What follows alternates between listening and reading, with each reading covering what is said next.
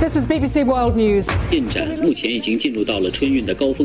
나라방 뉴스 살펴봅니다. 글로벌 뉴스 전주현 외신캐스터 안녕하세요. 네, 안녕하세요. 러시아군이 주요 도시에 진입하면서 우크라이나 점령에 속도를 내고 있습니다. 그렇습니다. 현재 시각으로 2일에 러시아 공수부대가 우크라이나 제2의 도시인 하르키우에 진입을 해서 우크라이나 군과 교전을 벌였습니다.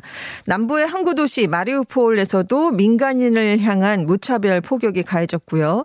우크라이나 남부 도시인 헤르손의 콜리하이프 시장이 러시아군이 기차역과 항구를 장악했다 이렇게 알려오기도 했습니다.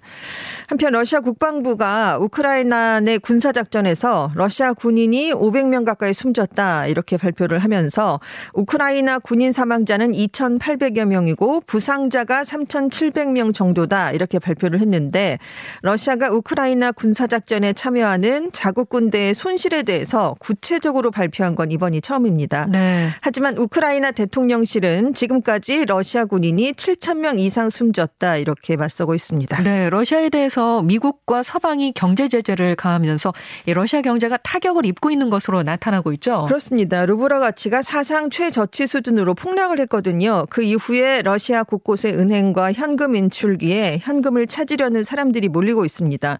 그리고 이제 물가가 더 오르기 전에 생필품을 사두려는 시민들이 또 한꺼번에 사재기를 벌이고 있기도 하고요. 러시아에서는 쇠고기와 우유 가격이 이미 20% 급등한 것으로 전해졌습니다.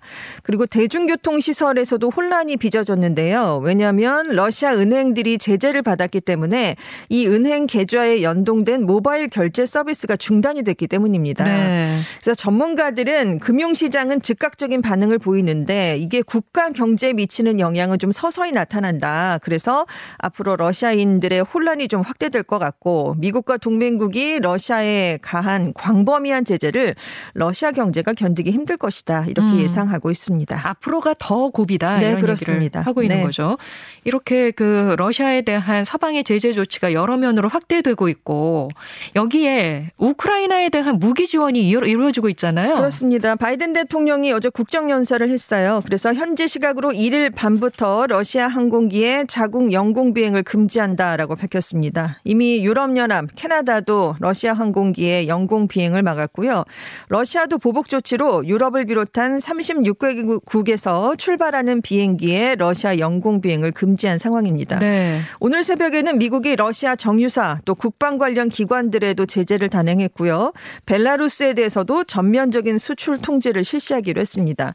지금 유럽은 러시아 최대 은행의 유럽 지사를 폐쇄하는 결정을 내리기도 했고요. 지금 블링컨 미국 국무장관은 유엔 인권 이사회 회의에서 러시아의 이사국 자격을 박탈해야 된다 이걸 제안하기도 했습니다.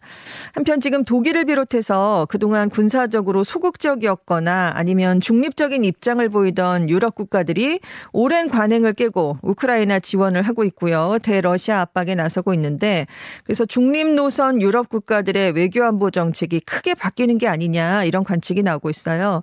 특히 지금 스웨덴과 핀란드가 그동안 비동맹주의 정책에 따라서 지금 군사 를 지원하지 않았었습니다. 근데 이례적으로 지금 우크라이나에 무기를 제공하기로 했는데 양국이 다 러시아랑 가까운 나라들이거든요. 네. 그래서 우크라이나 다음은 우리다 이런 위기 의식을 느끼는 게 아니냐 이런 분석이 나오고 있습니다. 예.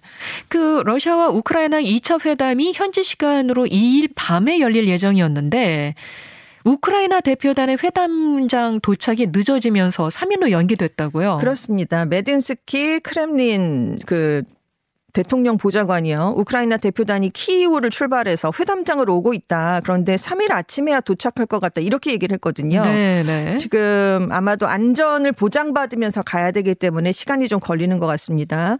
그리고 러시아 대표단 구성은 1차 회담과 같고 휴전과 안전대피 통로 문제가 논의될 것이다. 이렇게 설명을 내놨습니다. 예. 2차 회담이 벌어질 장소는 폴란드와 접경한 벨라루스에 있는 벨라베슈 숲으로 정해졌는데요. 옛 소련 지도부의 별장이 있던 곳입니다. 그래서 91년에 러시아, 벨라루스, 우크라이나 이렇게 세 개의 소련 구성 공화국 정상이 모여서 소련을 해체하고 독립국가 연합을 창설하는 협정을 그런 맺은 그런 장소인데 네. 이 지금 우크라이나와 러시아의 협상이 여기서 벌어지게 됐습니다. 네, 어떤 내용들이 오갈지 주목이 되는데요. 네. 3일 아침에 네. 어, 회담이 열린다고 해도 우리 시각으로 보면은 오늘 오후쯤, 네, 오늘. 저녁쯤이 될 것 같네요. 자, 러시아의 우크라이나 침공을 규탄하고 즉각 철군을 요구하는 내용의 결의안이 유엔 총회에서 채택됐습니다. 그렇습니다. 2일에 긴급 특별 총회가 열렸습니다. 여기에서 러시아를 규탄하고 철군을 요구하는 내용의 결의안이 찬성 141표, 반대 5표, 기권 35표로 가결됐습니다. 결의에는 러시아의 2월 24일 특별 군사작전 선언을 규탄한다라면서 무력 사용 또는 위협으로 얻어낸 영토는 합법적으로 인정되지 않는다는 내용 내용이 담겼습니다. 또 러시아의 우크라이나 침공, 핵 무력 태세 강화 결정을 규탄하고 또 러시아가 우크라이나 영토에서 즉각적이고 완전하며 무조건적으로 군병력을 철수할 것을 요구했습니다.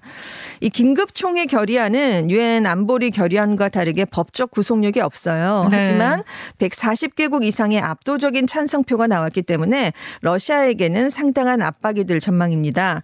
이 중요한 안건은 193개 회원국 중에 표결 참가국 3분의 2 이상이 찬성을 해야 채택이 되는데요. 어제 표결에서 이번 표결에서 북한, 벨라루스, 에리트리아, 러시아, 시리아가 반대표를 던졌고요. 친러시아 성향으로 분류되는 중국은 기권표를 던졌습니다. 알겠습니다. 자, 이렇게 우크라이나 사태를 좀 살펴봤고요. 네. 미국이 코로나19 대유행 이후에 맞이할 일상으로의 복귀, new normal을 겨냥한 새로운 대응 전략을 내놨네요. 그렇습니다. 코로나19가 더 이상 일상생활에 지장을 주지 않는 새로운 단계로 전환하는 걸 목표로 삼고 있는데요. 코로나19를 방지하고 치료하기, 새로운 변이에 대비하기, 봉쇄 피하기, 해외 바이러스 퇴치 지원 이 네 가지를 핵심 목표로 설정을 했어요. 그래서 약국에서 검사를 받고요. 양성 판정이 나오면 즉석에서 무료로 항바이러스 약품을 받게 된다. 이런 지침도 내놨습니다. 음, 오늘은 어떤 곡으로 마칠까요? 홍콩에서 지금 코로나19 5차 확산이 되고 있어요. 그래서 지금 전시민 강제 검사 도시 봉쇄가 지금 내려질 것으로 예상이 되는데 이게 중국식 통제 방식이잖아요. 그래서 홍콩의 중국화가 가속화될 것이다 이런 전망이 나와서 오늘은 홍콩 반환을 앞두고 홍콩인들의 복잡한 심리를 좀 그렸던 중경삼님에 흘렀던 왕비의 몽중인 준비했습니다. 네. 자, 이 노래와 함께 오늘 또 외신 전전 게스터 보내드리겠습니다. 고맙습니다. 네, 감사합니다. 왕비의 몽중인 보내드리면서 인사드릴게요. 함께해 주신 여러분 고맙습니다. 굿모닝 뉴스 임영이었습니다.